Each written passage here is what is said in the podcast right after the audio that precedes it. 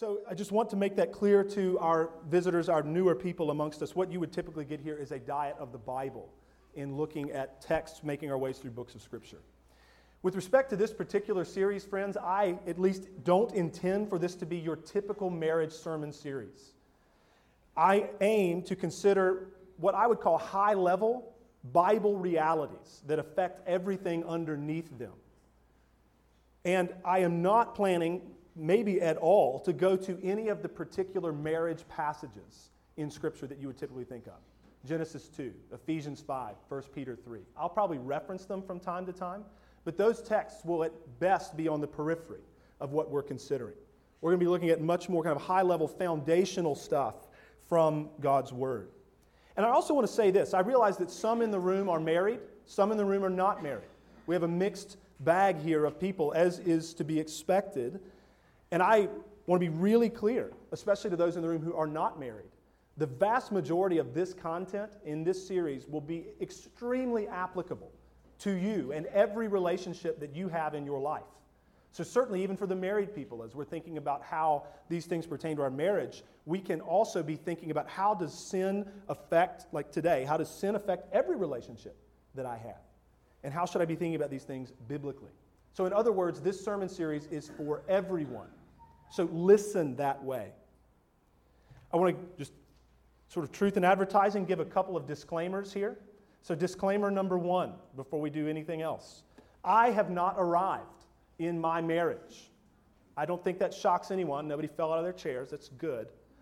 I certainly have much to learn uh, with respect to marriage, and I, in these sermons, will be preaching better sermons than I live. It's important that you understand that. I am with you in the fight. This is not at all, hey, you need to be where I am. No. This is we need to keep trusting Christ and relying upon the Spirit of God to change us and change our relationships. That's what this is. If I could only preach, we'll take this series in particular. This is true of any sermon that I would ever preach. But with respect to these marriage sermons, if I could only preach what I feel like I have a really good handle on, this would be an absolutely horrible sermon series. You may as well leave now because there would not be a lot to say. Disclaimer number two. So that was number one. Disclaimer number two. These subjects obviously are vast, they're deep, they're huge. And so there will be plenty of really good and helpful things that I will not have time to say. So these four sermons in no way should be understood as comprehensive or exhaustive, even with respect to the particular topics that I'll be covering each week. Sort of continuing on by way of introduction here, friends. This is not a typical introduction either, and that's okay. I want to give a word of pastoral instruction. So this is kind of like the caution thing on the, the label on the new tool you get or whatever. Listen for you. Listen for yourself in these sermons. Don't, in other words, listen for someone else. Listen for you. Do not, in particular to the married people, wives, don't listen for your husbands. Listen for yourself. Husbands, don't listen for your wives, listen for yourself. Single folks, don't listen for other members of CBC, right? Don't listen for family members or friends that you know. Listen for yourself. And I would say, in fact, that the tendency to listen to sermons anytime, but even sermons like this, maybe in particular, and immediately be thinking about how this content is nailing it to my spouse, that is indicative of a lot of the problems, the root problems that we have in our marriages to begin with, right? So, I have hopes for this sermon series. There was a reason that we as elders decided to do this. I have hopes that I want to try to illustrate with a, a brief story, a brief illustration. So, there was this is a hypothetical situation. This is like one of those movie disclaimers, right? This is not based on real people or events, okay? So I have no one in mind here.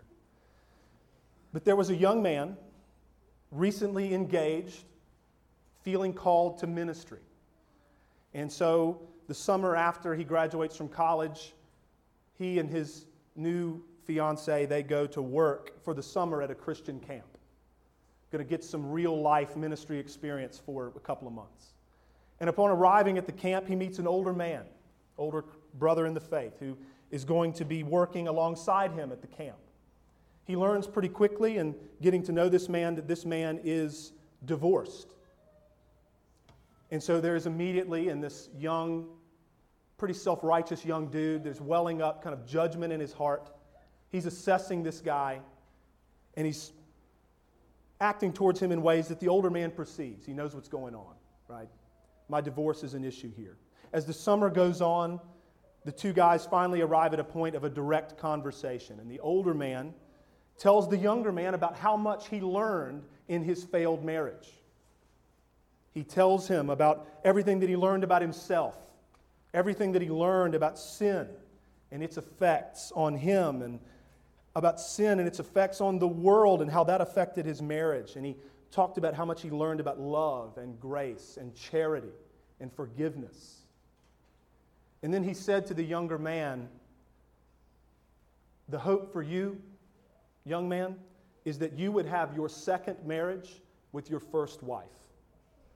And so the point, that's, that's the point, that's the hope, right, with a series like this, is that as we consider God's truth, these foundational biblical realities of sin and grace, that our thinking would be recalibrated, that we would be helped to think better about our marriages and our relationships, that we would approach them in a more biblical, healthy, gospel driven, grace driven way. That's the hope, and that's my prayer for the next several weeks.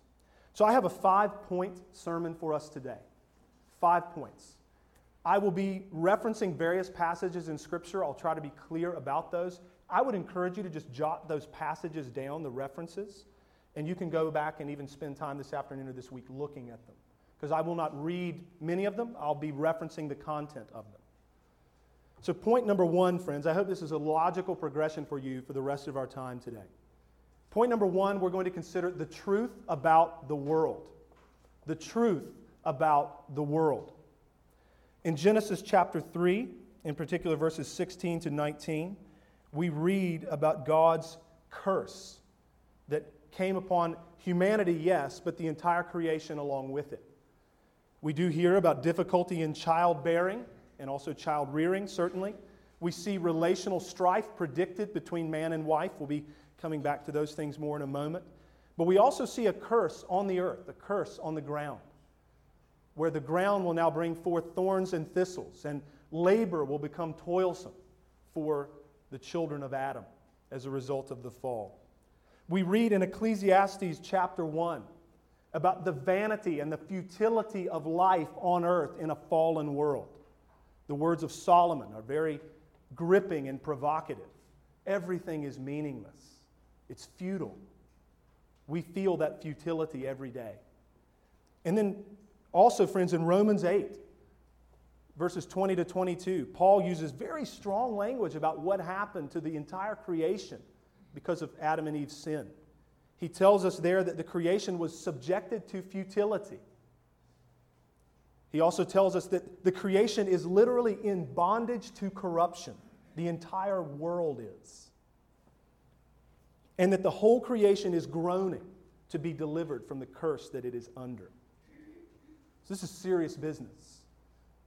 This won't come as a shock to anybody in the room, but we live in a world that is broken. We live in a world that does not work as God originally made it to work. That doesn't mean that what we have now is outside the bounds of God's sovereignty or providence at all. No. But it does not work the way that God originally made it to work. The entire creation has been tragically corrupted and affected by the curse of sin. And so this has tremendous implications for every relationship that we have, and it certainly has tremendous implications for our marriages. How so? Well, one thing to consider is that hardships and calamities are normal in a fallen world. Hardships and calamities are normal. They are the rule, not the exception. To think, oh my gosh, like calamity and hardship just happens every now and then is utterly naive. It's happening all the time. We had a, a brother in our congregation this week. His, his father suddenly passed away. He's not with us this morning. No idea that was going to happen. People we love die, jobs are lost, financial difficulty is encountered, children are born with disability, people have sickness, even acute sickness that they must deal with that they didn't sign up for. I could go on. Don't think that those kinds of things don't put stress on your marriage. They do. They do. Well, how else does this brokenness of the world affect our marriages? In addition to the hardships and calamities piece, there's just the regular, ongoing, real circumstantial trials that we all face. The inability to have children, or maybe the challenges of babies and small children, especially when you have a lot of them or hard work along with a lack of income. You're busting your backside, but you're not able to make a good living. You're toiling in vain. Perhaps you deal with chronic pain. Don't think that those things do not put stress on your marriage. They do. They put stress on all of your relationships. In addition, friends, there is not only the calamity piece that we've got to deal with and the ongoing circumstantial trials, but let's be real. There is wickedness in the world. Sin and temptation are everywhere. You know that, and I know that. Gross immorality is at our fingertips all the time. Gross immorality is a click away all the time. Don't tell me that that doesn't present a problem in marriage. Injustice and animosity and hatred run through the streets of every society, and we are affected, all of us. Don't think that those things don't put stress on your marriage, on your relationships. They do. So, friends, as Christians, we need, you'll hear me say this a lot today, we need to remember our theology. Remember your theology when you approach your marriage. The first piece of that is that I live in a world that's broken. And as a result of that, there's going to be stress and strain and heartbreak and heartache and hardship on the regular. And that will certainly affect my relationships it certainly will affect my marriage. How could it not, right? Which brings us to point number two. Point number one was the truth about the world. Point number two is the truth about us. The truth about us. By us, of course, I mean men and women, human beings, sons and daughters of Adam. Again, in Genesis chapter 3 and 4, we read about not only the difficulty in childbearing and child rearing and the relational strife that's predicted even between man and wife, but we see human beings in a state of rebellion against God, going our own way. It's what we do as fallen human beings. We see, though, as a result of that rebellion, shame and guilt and corruption of every kind enter the world and enter the human race. We were plunged into ruin into, into moral disaster. The relational strife that arises as a result of the fall of man is illustrated quite powerfully in the chapter following, the chapter that describes the fall. Genesis 3, the fall of man. What happens in Genesis chapter 4? Cain kills his brother Abel. You think it's not bad what happened to us? You've got a brother killing his brother in not that many years after the fall occurred. In Genesis chapter 6 and verse 5, there are these absolutely horrifying words. The Lord saw that the wickedness of man was great in the earth, and that every intention of the thoughts of his heart was only evil continually. It's not a very flattering picture of you or me. We want, with everything in us, to deny that that's true, but friends, it's true. We have been corrupted in every part of us. Jeremiah 17 9. The heart is deceitful above all things and desperately sick. Who can understand it? Answer Nobody on earth. God does, but we don't. We don't. You know this. You don't even understand the motivations of your own heart often. We have a heart problem that affects everything else in our lives. And then Romans chapter 3, which was read to us earlier, we have to consider it. Paul is referencing there a number of the Psalms. Psalm 5, 14, 36, 53, 140, along with Proverbs 1 and Isaiah 59. He's quoting Bible in Romans chapter 3, verse 9 and following, where he tells us that none is righteous, no, not one. No one understands and no one seeks after God. We have all turned aside from righteousness. We have all become worthless. No one does good, not even one. Our throats are open graves. We use our tongues to deceive. The venom of vipers is under our lips, and our mouths are full of curses and bitterness. We are quick to shed blood. Ruin and misery are in our paths, and we don't know the way of peace. And there is no fear of God in our eyes. Friends, that is the truth about us naturally when we are born, in and of our natural human nature, that is a description of us. We don't want to acknowledge that it's true, but it's true. Every one of us. We're fallen. By nature, we are corrupt.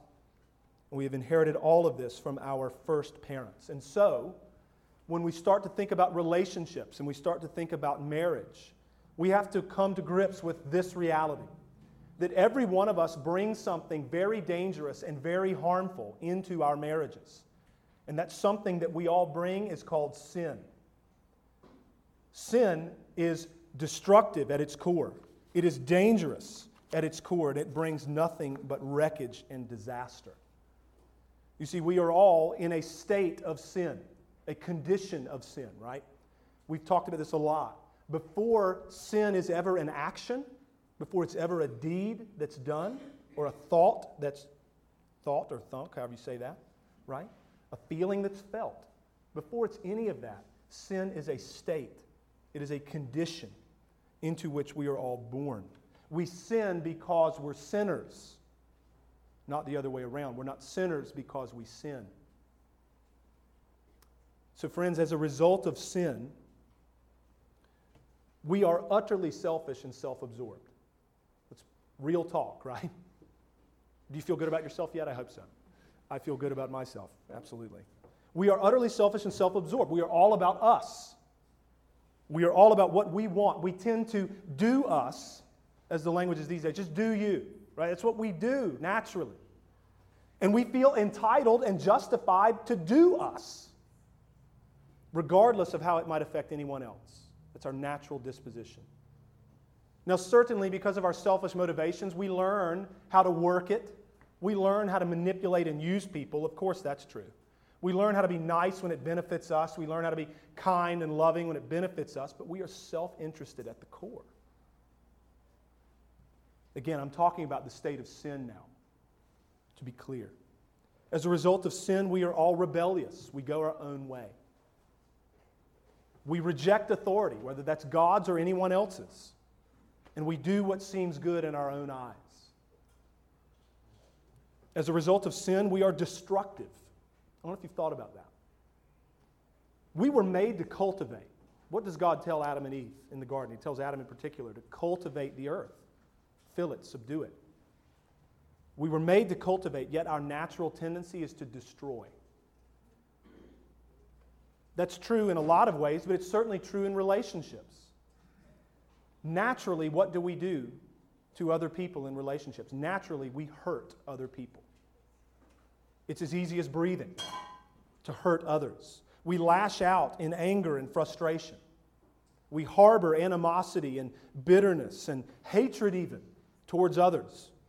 We find satisfaction to our shame. We find satisfaction in wounding other people, especially when we are feeling pain ourselves. We feel satisfied and justified that others would hurt too. And friends, because of sin, we also have wicked desires. Everyone in this room, you've had wicked desires this morning. Some of them you may have followed through with, some of them maybe not, but you've had them. We want things that are wrong, period. In a Genesis 3 world, meaning in a fallen world, the way things are is no longer the way things ought to be. Just because you want something and desire it naturally does not mean it's good. Not anymore. And so, we have desires that are bad, that are objectively wrong. according to God's word. We have twisted notions and desires with respect to sex or possessions or leisure or relationships and how I am going to be fulfilled. The way we are as a result of sin is not the way we should be. I could go on. I could talk all day about the effects of sin in your life, your lives, I should say, and in my life. These things are true of you, and they're true of your spouse. They're true of anyone that you could ever have a relationship with, no exception. How could your marriage, honest question, how could your marriage not be affected by this reality? By the fact that you are a sinner, like I just described, and you're married to a sinner, like I just described. Marriages are tremendously affected by the fallenness, the truth about us. Which brings us now to point number three. Point number one, the truth about the world. Point number two, the truth about us. Now, point number three is a qualifier. It's a qualifying point, and I'm just calling it the dominion of sin versus the presence of sin. The dominion of sin versus the presence of sin for the believer. So, this is sort of my caveat to point number two, right? Romans chapter 6, this will be brief, describes our new existence in Christ Jesus. We've been considering these things a lot lately from the letter to the Galatians. We have been united to Jesus through faith. We have died to the law through him, and therefore have really been set free from the dominion of sin. So it no longer reigns over us. It is now possible for us not to sin. Romans 8 and verse 9 we learn that the Spirit of God quite literally dwells inside of us. Something has changed, the new birth has happened. We have the Spirit of God now in a way that we did not before. And then in Romans chapter 7, verses 7 and following, and also in Galatians 5 17, we learn that while regeneration is true and the transformed life is real and we have been set free from the dominion of sin and it doesn't reign over us anymore, the presence of sin, though, still remains in all of us. We confessed that earlier. Sin wages war against us, against our spirit and the Spirit of God inside of us. We've thought about this recently. There's now an internal conflict that's real. There's an internal war and a struggle that is hard. Remember Paul's words in Romans chapter 7. We can't hear this enough. Paul talks about not doing the good things that he wants to do. And when he says, I want to do them, he's talking about his spirit. He's talking about the regenerate part of him and the Spirit of God in him. I want to do good, but I don't find myself doing that good. And then there is evil that I don't want to do, again, because I'm regenerate, I'm born again now. I really don't want to sin. And yet I find myself sinning. And then he says that it is sin who dwells in him, or sin that lives in him, that keeps him from doing what he wants to do. It is sin that is in me that keeps me from my spirit. It keeps my spirit from doing what I want to do, which leads him to exclaim, Wretched man that I am, who will deliver me from this body of death? So, friends, just very directly, for our purposes, that reality that internal war reality, continuing to do the evil that you don't want to do, not doing the good that you want to do. Even in the church, that's what we're dealing with. We're dealing with that amongst born again people. Paul is not in Romans 7 talking about his pre Christian life. He is not in Romans 7 talking about some hypothetical Gentile person. He's talking about himself and his experience as a spirit indwelt Christian. So we're dealing with that. We're dealing with born again people who still struggle with sin. Remember your theology, right? The world is fallen. You are fallen. The internal struggle is real. And in light of that, point number four. Point number four realistic expectations. Realistic expectations. I'm talking, of course, realistic expectations for your marriage And before I say anything else about this, I want to be really clear that as I'm describing the way things are in our lives, in our world, this in no way is me saying that this is okay. It's not okay to sin. It's not okay to have wrong desires. It's normal, but it's not okay. You understand the difference, right? Okay. So, number four, realistic expectations. We must take seriously what the Bible says about us and the world we live in if we are going to have any chance of thinking well about marriage and that unique relationship, the crucible that it is. God, friends, has told us these truths in His Word because He loves us. He has told us about the world and about ourselves because He wants us to be prepared. My goodness, He wants us to know what we're up against. He wants us to know the truth. So, an encouragement to you and to me, to all of us, is that we cannot turn a blind eye to what's true of every human being and think that our marriages will go well or any relationship that we ever have will go well. We can't think, because this is our tendency, right? We can't think that we my spouse and I somehow will not have the problems that everyone else has. To think that is utterly naive and absurd.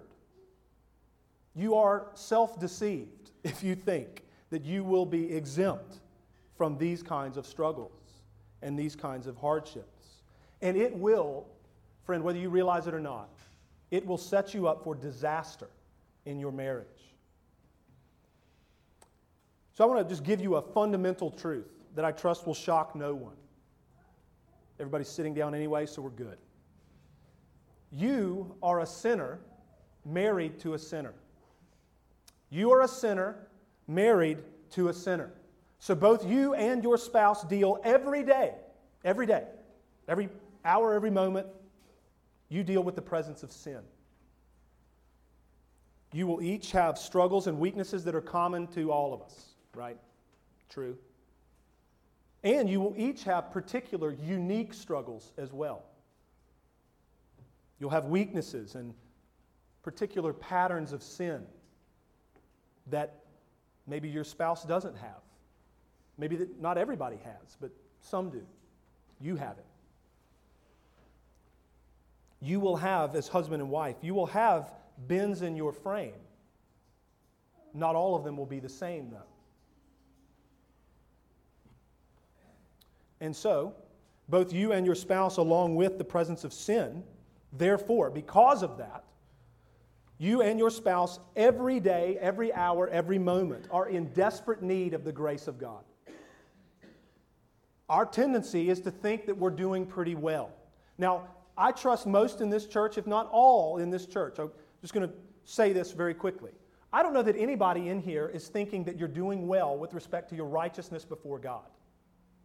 I trust most are honest about that and that, yeah, I've got to have Jesus for that.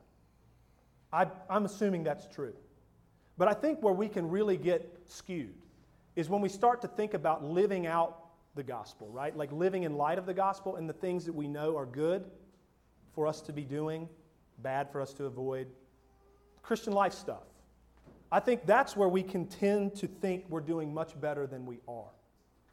We tend to think that we're just kind of doing this ourselves. We sort of lose sight of our desperate need for grace. We lose sight of the fact that any growth, any progress, any maturity in us is completely and only a result of the Spirit of God working in us. So we can tend to be very proud and self righteous and think well of ourselves with respect to our growth and our maturation, even while confessing that we need Christ desperately for our justification.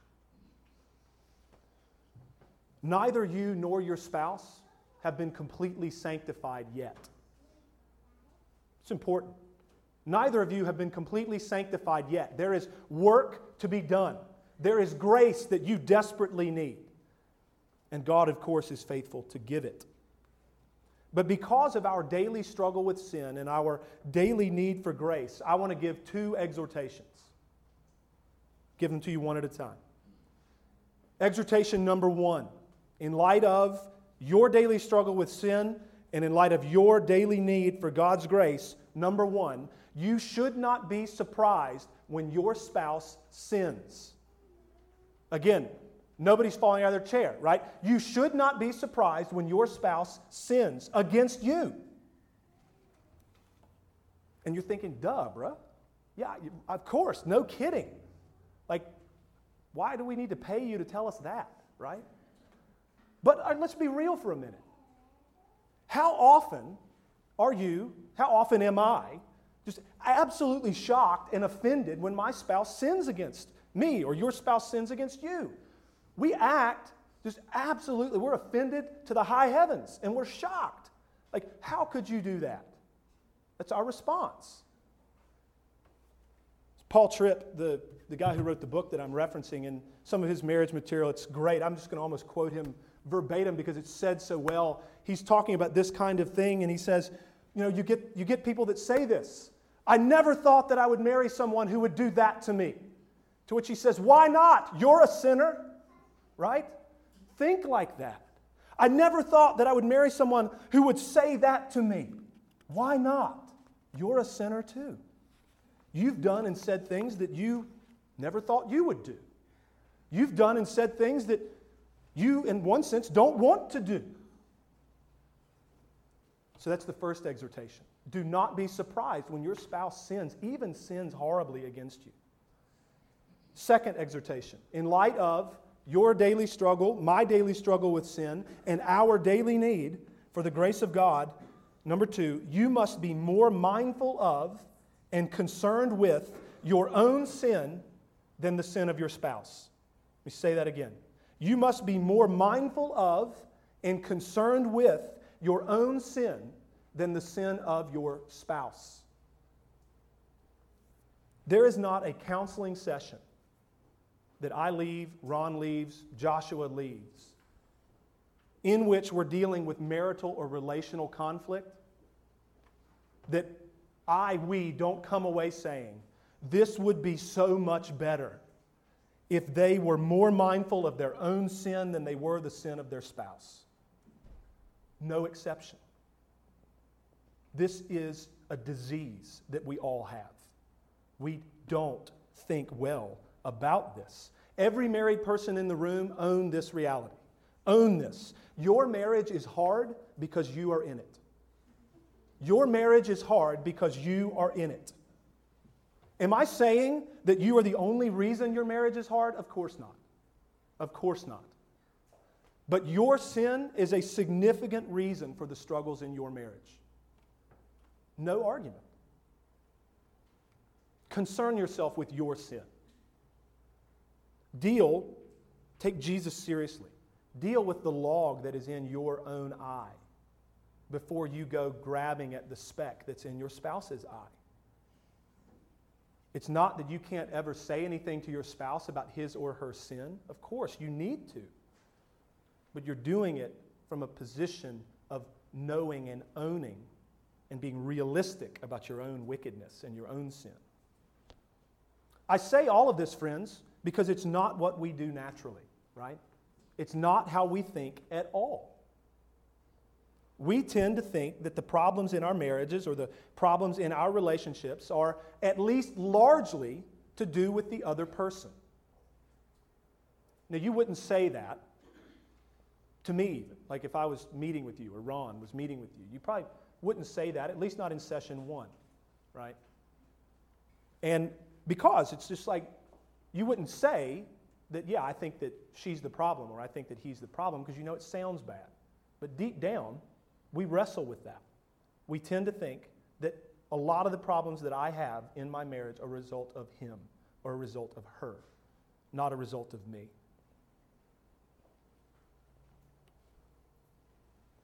We tend to be friends, let's just be real, self righteous and others condemning. You've heard me say that. Self righteous and others condemning. We especially tend to be obnoxiously self righteous with respect to sins that we don't struggle with. It's so easy to do. You don't get it, you don't empathize, it's not hard for you, and you tend to be, just like I do, over the top self righteous about that.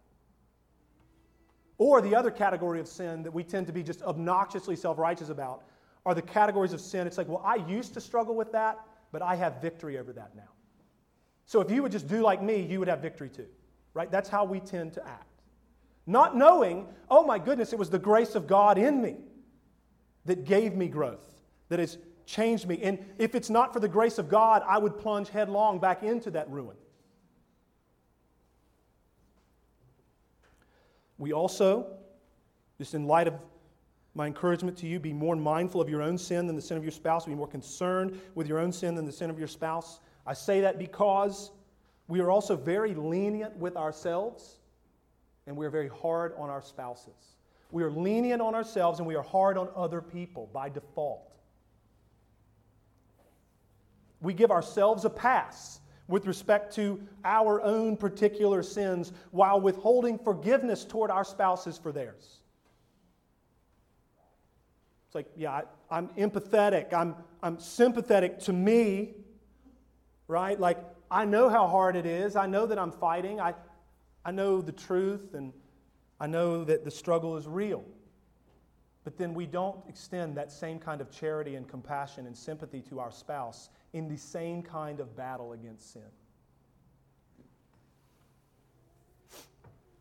We give ourselves the benefit of the doubt, while at the same time never or rarely doing that for our husband or our wife. We tend to take things personally that aren't personal, right? We take things personally and often assume poor motivations in our spouses. That's an exhortation in of itself. Assume good motivations in your husband or wife. Assume good things in your brothers and sisters in the faith. Don't assume that there are poor, wicked, sinister motives underneath the surface. So, friends, lastly, before we transition to our last point, consider this. If you are married, you will be more familiar with your spouse's sin than anyone else in the world. And the same is true in reverse. Your spouse will be more familiar with your sin than anyone else in the world. This is because all of the darkness and the wickedness that's in you, that you hide from everyone else, that you don't live with all the time, it comes out in marriage. It's exposed. We were, few of us were talking before the, the service. It's important that we always remember this reality that circumstances do not produce wickedness in our hearts. Circumstances reveal the wickedness that's there, right? Marriage is a unique relationship, and the circumstances of it often reveal serious heart problems that are there. They don't make them, they don't produce them.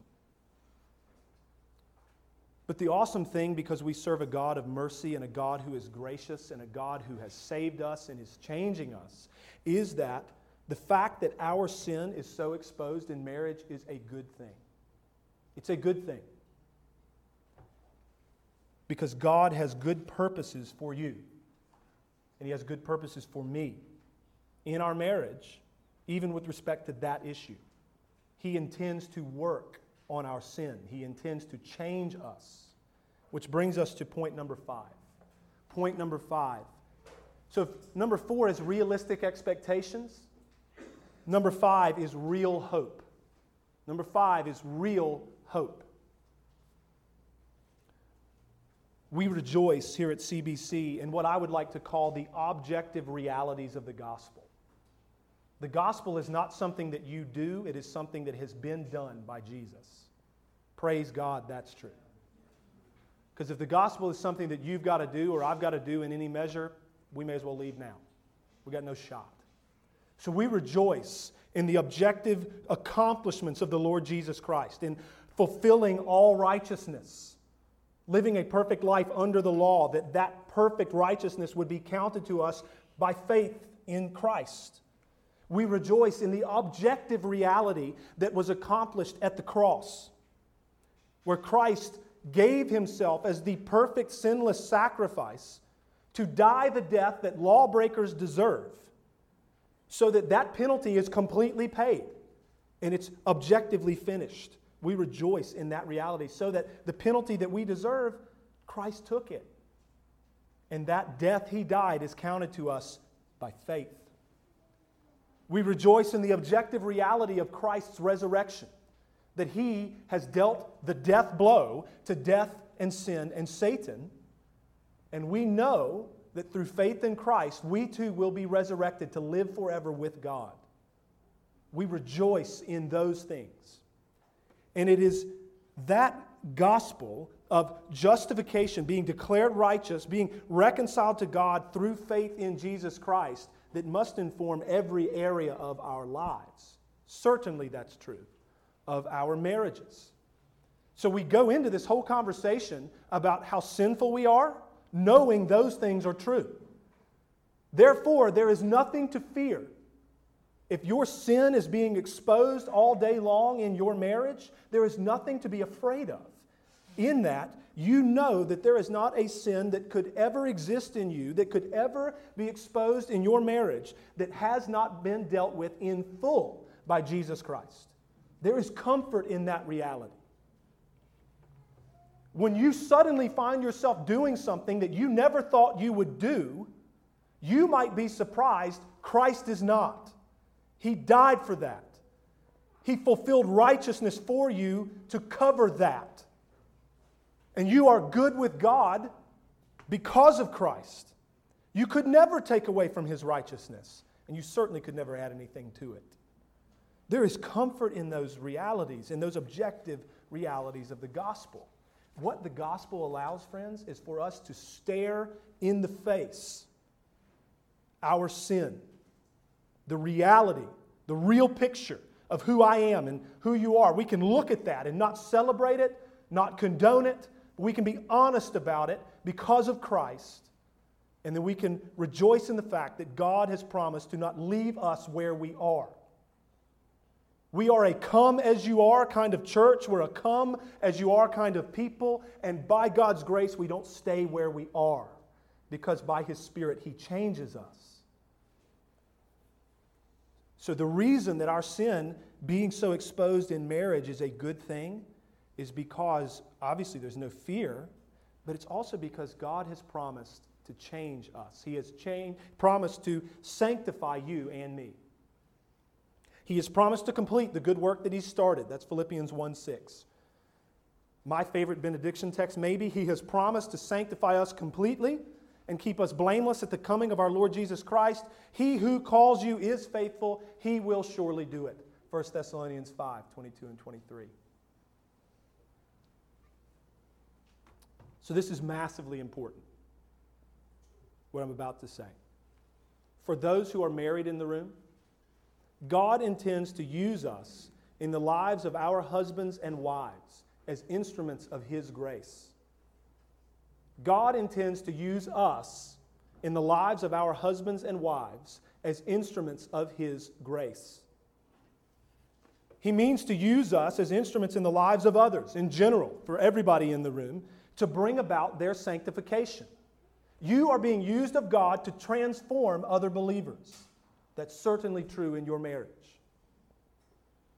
Also, really important is this if we do not live with the constant awareness of the struggle with sin that we've been thinking about, right? And if we don't live in constant awareness of our desperate need for grace, which we've been thinking about, then we will miss all kinds of opportunities to be used of God in the lives of our spouses. So if we're not living in constant awareness of the struggle with sin, our desperate need for grace, we're going to miss all kinds of opportunities to be used of God in the lives of our husbands and our wives. Or in the lives of others in general in this church. That's because if we're not living in light of the struggle with sin, if we're not living in light of our desperate need of the, the grace of God, we're going to make everything personal. Everything's personal. I'm personally offended by every sin that's ever committed against me. If we're not living in light of those realities, we will tend to be antagonistic about everything. We will tend to be adversarial in the ways that we respond to other believers and certainly to our spouses in marriage. Rather than it being as it should be, rather than it being a me for you kind of reality in marriage, it becomes this kind of me against you, we're striving against each other, when we're not living in light of these realities the struggle of sin, struggle with sin, and our need for grace. This is tethered to the fact that we will inevitably, if we're not living in light of those realities, be proud and self righteous. We will be self justifying, always. Whenever our spouse comes to us and says, Hey, this is not going well, or this is really hard for me, our immediate response, the temperature rises, the blood pressure is up, and it's like, Well, let me tell you how you're wrong and I'm right. It's like I've done this before, right? We will tend, if we're not living in light of that struggle with sin and need for grace stuff, we will tend to be proud and self righteous rather than being humble and charitable. And as a result, what we will tend to do is bludgeon our spouse to death. And we will be a very difficult person to live with. We will be unapproachable. Because, friends, the gospel the objective realities of what Jesus has accomplished and how much you need that, the daily struggle with sin, our desperate need for grace, those things promote charity. They promote compassion. They cultivate, in particular, compassion towards the weaknesses of your spouse. Rather than you just being ticked off and frustrated all the time because he's weak this way or she is weak this way and it's getting old, it's driving me crazy, there will actually be some tenderness there. Like, I know that she didn't sign up for that. I know that she didn't ask for that particular struggle. She has found righteousness in Christ and she has found grace in God just like me. I know I've got these horrible, jagged edges of my personality too. I've got these bends in my frame that make her life really hard too. And because of the grace and the forgiveness that I've known in Christ from God, I'm going to be compassionate towards my spouse as a fellow sinner, as a fellow struggler. Brothers and sisters, your marriage or any relationship for that matter is not, hear me say this, is not the paradise you long for. I know when I, when I was single and people would say that, I would just kind of roll my eyes out of my head. Because I was just like, whatever, you know, I, I can't wait to be married. And I was naive enough. I had decent theology, I think. And I was naive enough to think that I would somehow escape the problems that so many married couples have, like I talked about earlier. I was that young, naive, foolish person. Your marriage is not the paradise that you long for, and it will never be that. You need to come to terms with that. And that's not a slight to your spouse or even to you, it's just true. And it won't ever be that paradise that you long for because God has bigger plans for you. God has bigger plans and a greater design for you and me. He has justified you in His Son. He will glorify you to live with Him forever. He is sanctifying you, and He's doing that in a big way through your spouse. And What's also pretty cool is that he is sanctifying your spouse in a big way through you. Remember your theology. So the question is won't you be an instrument of God's grace in the life of your husband, in the life of your wife? Single people, won't you be an instrument of God's grace in the lives of others? May it be so of all of us. Let's pray. Our Father in heaven, even just considering some of these truths makes us aware of how needy we are. We need your grace, certainly, because of our sin, and we need your grace to continue to change us that we might love our husbands and wives well, that we might love others well, because we don't do that naturally.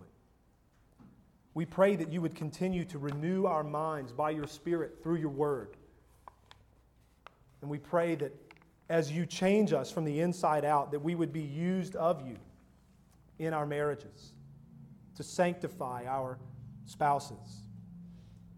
We pray, God, that we would live always in light of the real struggle that we all have with sin and in light of our desperate need for your grace.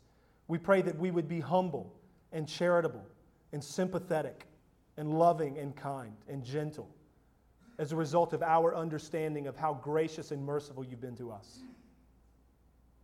God, we pray for the rest of this series that it would be helpful. I have no confidence as a preacher that it will be unless you do that work, and I pray that you would.